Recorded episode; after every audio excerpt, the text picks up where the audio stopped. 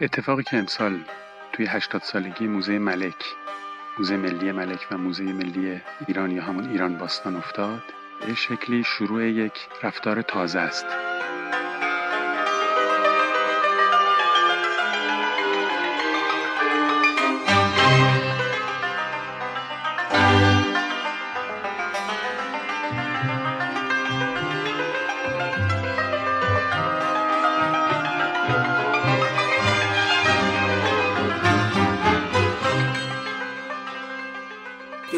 لیسانسم رو که الان میگن کارشناسی در تبریز گذروندم دانشکده ادبیات تبریز اون موقع. و من رسالم رو با مرحوم خیامپور در مورد لیلی و مجنون در ادبیات ایران گرفته بودم. قرار این بود که هرچی از لیلی و مجنون هست ما ببینیم. به من گفتن در تهران در کتابخانه ملک نسخه هست. یعنی من نمی‌تونستم تنها برم بازار. و بعد من با مادرم وارد شدم یه جایی بود. ولی چنان برای من گیرایی داشت برای یک دانشجوی جوان که چطور می‌شود یک نفر.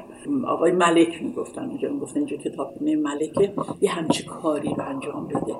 ولی برای اون موقع من خیلی جالب بود که من رفتم تو حال و هوای کتابخونه ملک نشستم و اینا رو در آوردم. همش خطی بودن. اگه خطی نبودن جای دیگه می‌شد. دید. و قام بگم که من بعدا با بورس شاگرد اولی همون دانشکده ادبیات تبریز رفتم فرانسه و بسیار کتابخونه حسابی هم دیدم. رساله دکتریم طوری بود که باید حتما تو کتابخونه ملی فرانسه کار می‌کردم و شما همتون می‌دونید اونجا خیلی معتبر است ولی هیچ وقت به من مزه کتابخونه ملک رو نداد. متوجه هستین یعنی چون شاید جوان بودم شاید اولین مجموعه به این درخشانی بود که می‌دیدم. و این همشه به عنوان خاطره خیلی خیلی خوب برام باقی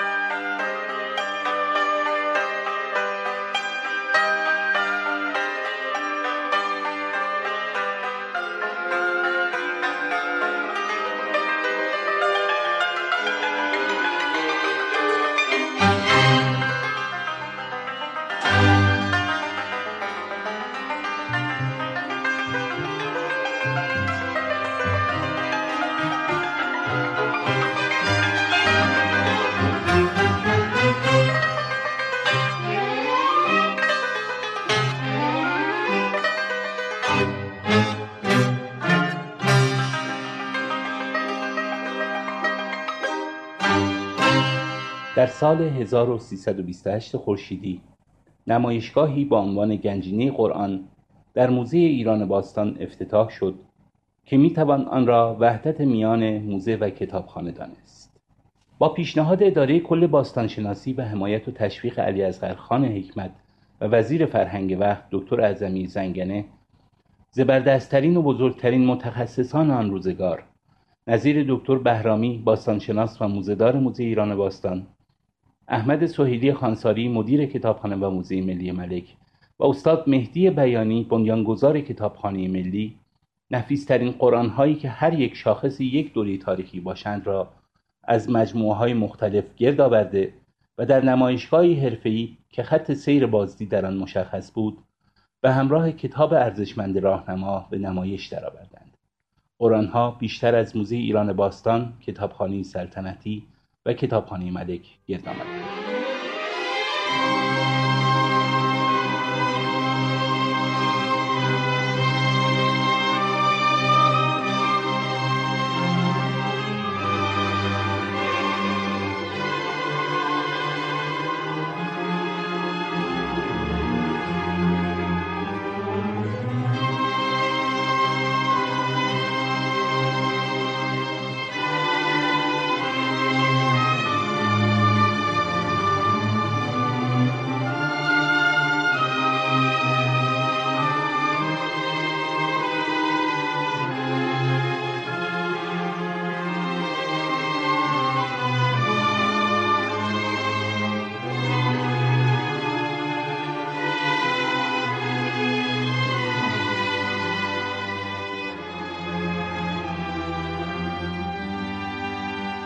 یه وقتی بود که جامعه اسلامی رو می‌خواستیم بسازیم.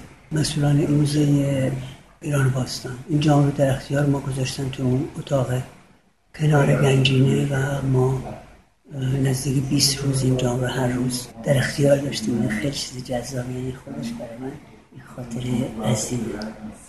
شاید این جام اون موقع به این معروفیت نبود. بعد از اون فیلم یک معروفیت بسیار پیدا که برای مهمترین جام طلایی لاول تاریخ ایران حساب میشه. اما یک خاطره لطیفتری دارم. وقتی بود می‌خواستم فیلم ابو رو بسازم رفتم به موزه ایران باستان. در کتابخانهش ببینم راجع به ابو آیا هیچ تصویری هست اون موقع خانم نفیسی فرزند مرحوم نفیسی رئیس کتاب یک زن بسیار خوش چهره. بغاری که درش بود برای من خیلی لطیف ولی بغار لطیفی داشت. و اون گفت که آره یک نگاره هست. موقع مینیاتور گفته می‌شد. مردی در زیچ هست که باید ابو ریحان بود اونجا ازش گرفتم و عکس گرفتم و اون رو توی فیلم عینا بازسازی کرد. همون زمان عکس رو دارم. و این یادگار در واقع خانم نفیسی هست.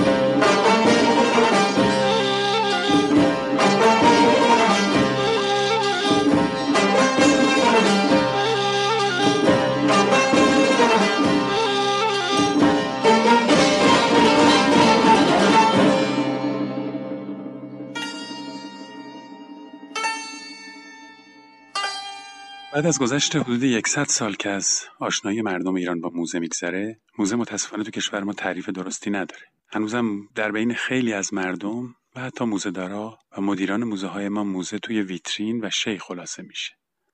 موزه به تعریف سادش یعنی محلی که فقط توش اشیا به نمایش در اینکه چه فرایندی باعث شده ما به این نقطه برسیم قصهش طولانیه. کم توجهی جدی نگرفتن موزه و نگاه تفننی داشتن به کارکردهای موزه. موزه می‌تونه بچه آموزشی خیلی موثری داشته باشه. می‌تونه بچه تفریحی موثری هم داشته باشه. موزه می‌تونه بازیگاه جذاب باشه. برای تمام گروه های سنی. این اتفاق متاسفانه به این دلیل نیفتاده که موزه مثل خیلی چیزهای وارداتی دیگه وقتی به کشور ما اومد فرهنگش باش نیومد. استانداردهای ساختاری اومد ولی استانداردهای معنویش نیومد. ضمن که ما هم تلاش نکردیم که ضمن حفظ رعایت استانداردها موزه رو بومی بکنیم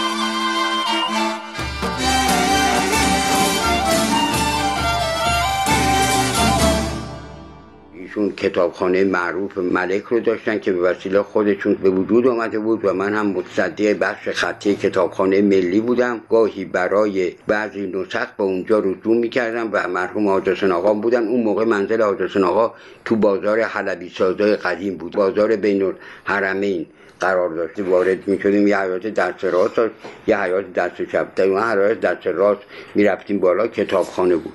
اونجا بودیم و کتاب رو می‌خواستیم انصافا هم ایشون در دادن کتاب استنکافی نداشتن. کتاب واسونی تحت اختیار میداشتن بعضی از اوقات هم ما می توانستیم این کتاب ها رو عکس برداریم. یعنی کتاب های مورد خاص رو عکس برداریم و ازش استفاده کنیم. اینو بهتون بگم که بهترین کتابخانه نسخ خطی جهان به نظر کتاب این کتابخانه حضرت آقا باشه زیرا این خودشو هر کتابی رو نمی‌خرید. به اصطلاح کتاب های نمی‌خرید. یه مجموعه بسیار قابل توجه و بله قابل اعتنا ولی در حقیقت ثروتمندی بوده که خدمت به هنر رو علم زیاد کرده. این نمیشه بود.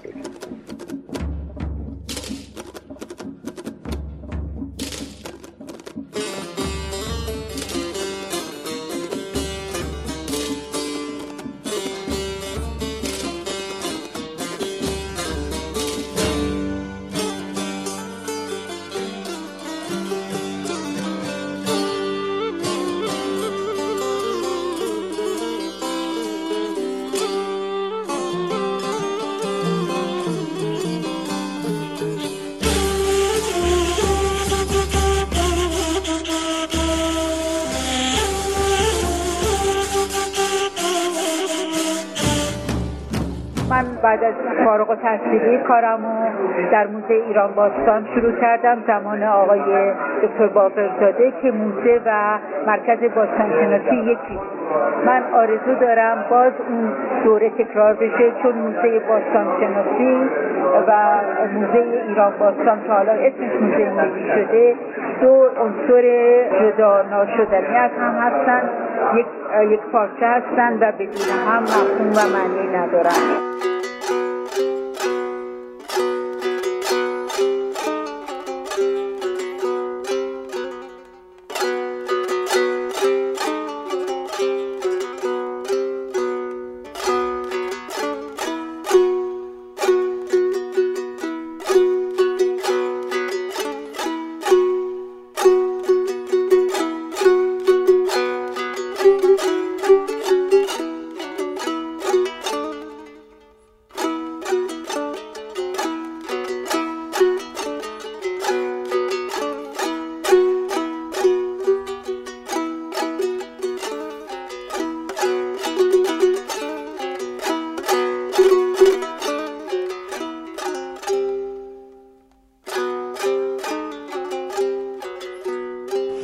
سال 61 بود یا 62 من توی پرشاد کار می‌کردم. بعد یه دوستی داشتیم که توی اداره کلی موسیقی کار می‌کرد. به اون گفتم آقا شما چا ندارید اونجا؟ بالاخره ما از اونجا بلند شدیم اومدیم اداره کل موسیقی و اول بار که من رفتم اونجا آقای عزیززاده بود یادش بخیر آقای قربان عزیززاده. قربان عزیززاده. آقای مهرزاد وحدتی بود و خانم تهرانچی که ما رفتیم اونجا برای پرسش پاسخ. آقای عزیززاده مسئول گروه پژوهش و تدارک مواد موزهی بود. گفت آقا تو چند تا موزه رفتی؟ موزه دیدی هست گفتم نه.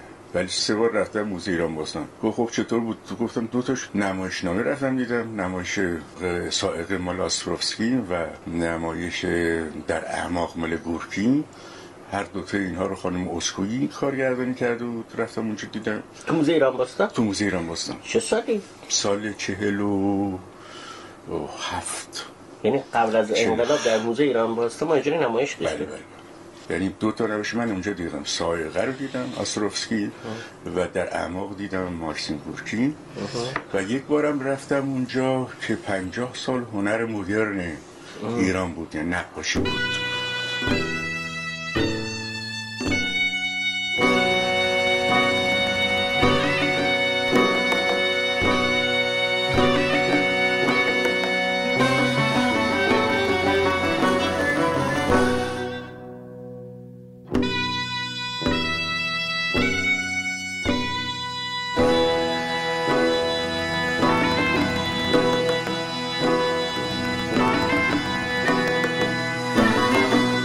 سالگی موزه ملی ملک و موزه ملی ایران نگاه تازه است به ساختار موزه و نحوه برخوردی که ما می‌تونیم با موزه هامون داشته باشیم. اینکه یک موزه خصوصی و یک موزه مهم دولتی با هم یک برنامه مشترک رو ترتیب بدن خیلی موضوع مهمیه.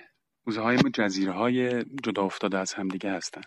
ضمن اینکه به صورت کلی موزه کم توجهی بهش میشه این عناصر جدا افتاده باز خودشون دامن می‌زنن به این بیتوجهی و کم توجهی ملی به موزه.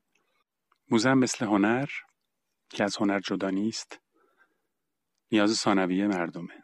رشته های مختلف هنری به خاطر خواستگاه هنرمندان همیشه با یک درصدی از اقبال کمابیش مواجه هستن ولی موزه محجور میفته برای رفع این مشکل زمان زیادی باید صرف بشه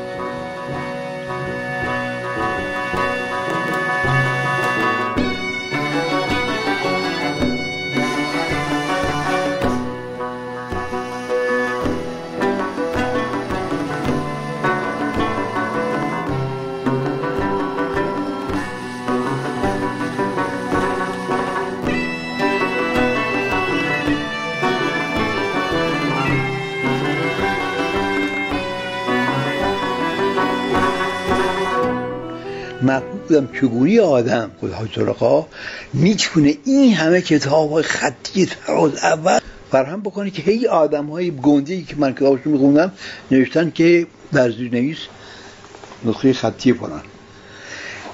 این فرهنگ خصوصی ما بوده که فرهنگ فرهنگ کرده نه دولت های فرهنگ زده یکی از شاخصه های مهم ما همینه دیگه.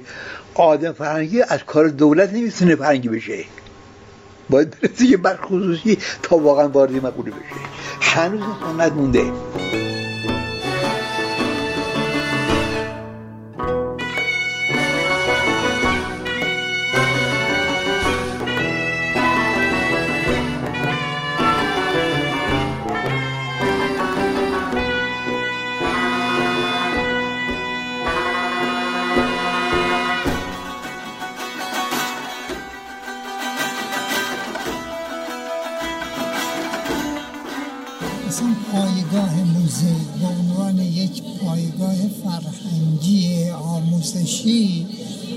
جای دنیا سابقه خیلی بیشتر از ایران داره اما در ایران واقعا اولین موزه تأسیس شده که موزه ملی بود حالا موزه ملک به گونه یک مجموعه بود در کنار موزه. اولین موزه است که میشه گفت که فرم موزه جهانی داره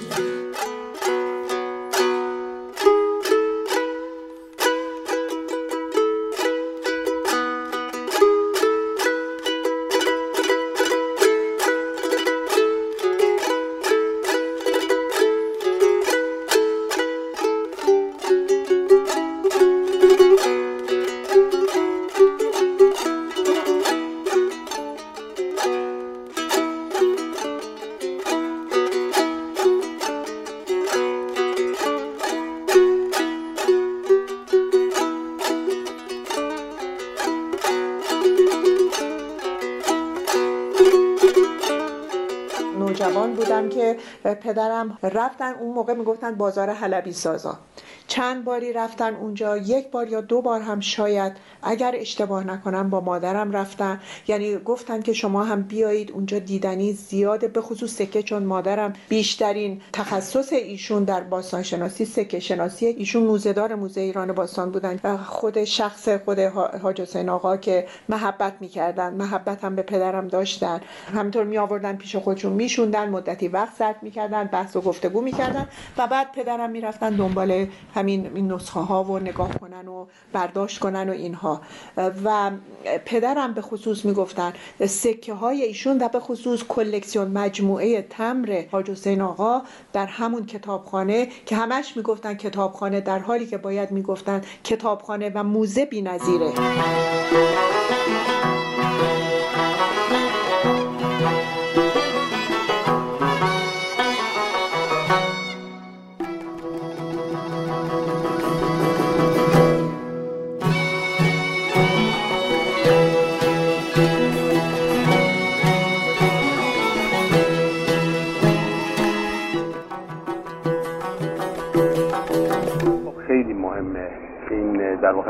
سالگی و این عدد که به این دو تا موزه با همدیگه این خدمت رو دارن. خب این خیلی ما نشون میده که چه تاریخ طولانی ما تجربه بوده تو این کشور برای موزه.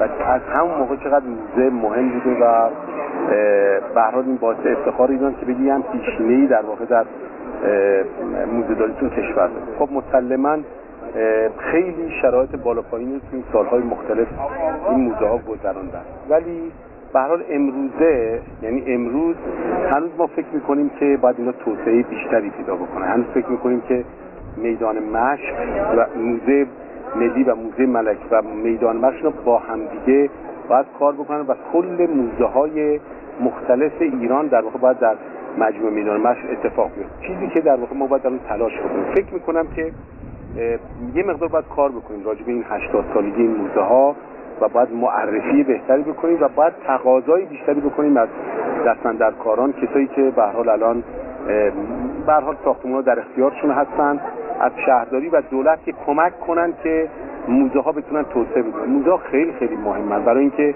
حامل پیام های فرهنگی هستند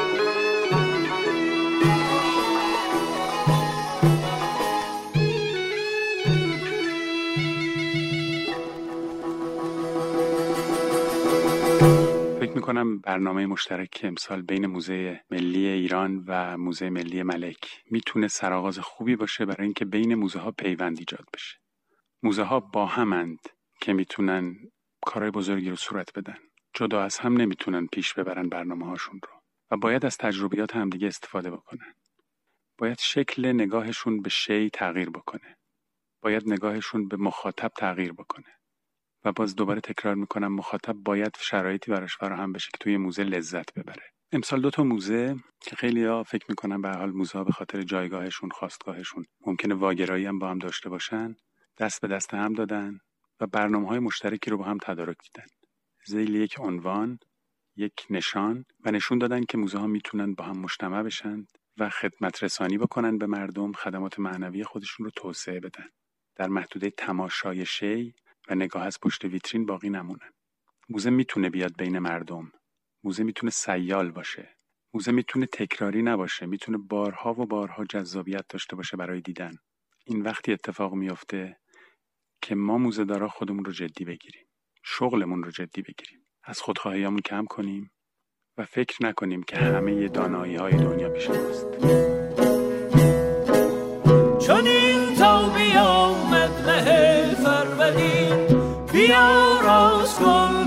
روی زمین. جهان گشت پر شادی و خواسته در و با مهر بر زن آراسته جهان از نم اب پر ژاله شد. همه کوه و هامون پر از لاله شد. همه یال اسب از کران تا کران. برم مشک و می و زعفران. جاله آموزگار محمد رضا اصلانی سید عبدالله انوار حمیده چوبک فرامرز طالبی جلال ستاری محمد حسن سمسار شیرین بیانی محمد حسن طالبیان و مسعود صالحی راویان دوازدهمین رادیو موزه بودند. آن زمان بر دل ما درست که از کین دل ها بخواهیم شست. زکینه نو کهن مگر در جهان تازه گردد سخن همه سال پیروز بادی و شاد سرت پرز دامش دلت پرز داد. روایت 80 سالگی ملک و موزه ملی با همیاری مهدی یساولی نوشاد رکنی فاطمه احمدی میسم عبدولی نگار ساغریچی محمد نوروزی و با گرافیکی از مرتزا آکوچکیان فراهم آمد. بکوشید تا رنج ها کم کنید دل غمگنان شاد و بی غم کنید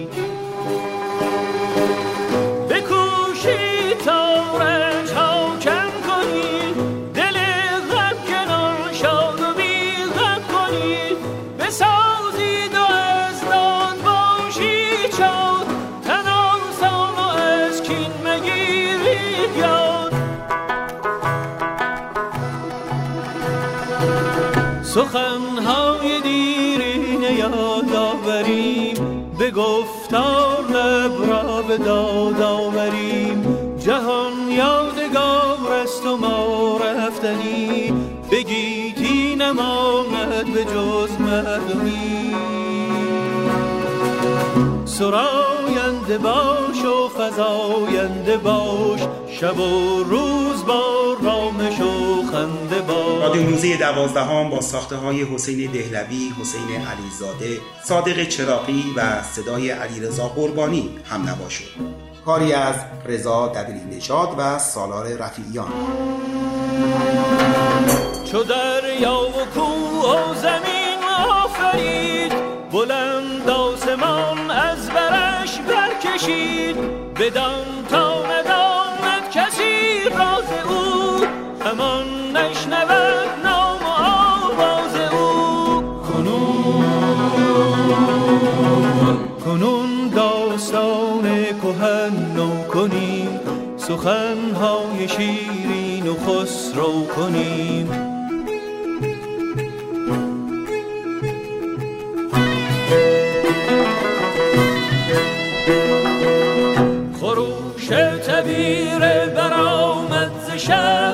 شادی به هر کس رسانید و خداوند هستی و همراستی. نخواهد ز تو کنجی و کاستی. آذر ماه 1396 خورشیدی.